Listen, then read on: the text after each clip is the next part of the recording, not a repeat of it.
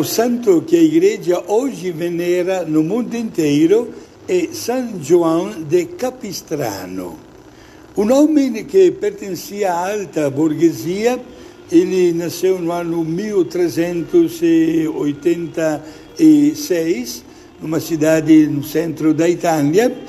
um homem que preferiu inizialmente uma brilhante carreira forense, estudou direito, se tornou juiz, inclusive, casou, não teve filhos, e quando ele perdeu a esposa, ficando viúvo, gente, ele ficou encantado diante de uma ordem religiosa que havia nascido menos de 100 anos antes e que estava já presente em todos os continentes,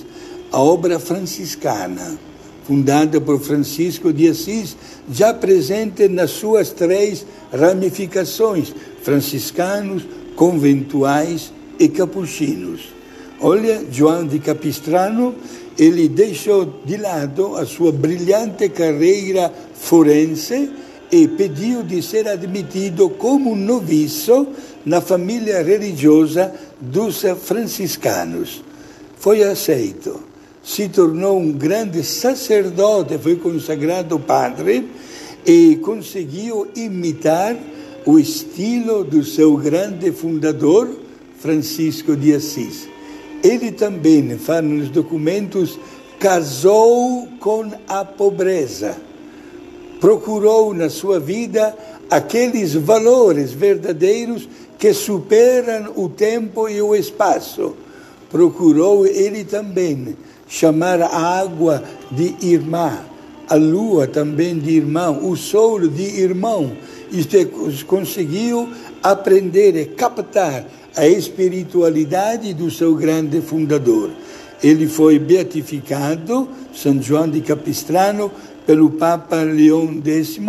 e foi canonizado pelo Papa Alexandre VIII no ano 1690. Podemos afirmar com verdadeiro orgulho que a grande família franciscana, também com as fundações femininas, continuam dando hoje para a Igreja Católica centenas e centenas de santos e santas que, inspirados no carisma do grande fundador Francisco de Assis, assimilam este carisma e procuram viver na bela pobreza, despojados afetivamente e efetivamente dos bens, na total obediência também, na bela e santa castidade, e procura de transmitir para o mundo inteiro a alegria de uma vida consagrada a Deus. Meus irmãos, como é importante diariamente conhecer a vida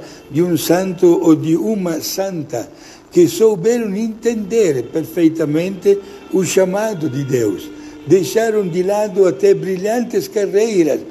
deu todos os seus bens, o caso de São João de Capistrano, para as pessoas carentes e se retirou dentro dos quatro paredes de um convento de frades franciscanos, na meditação, no silêncio, mas sobretudo no estilo de vida de imitação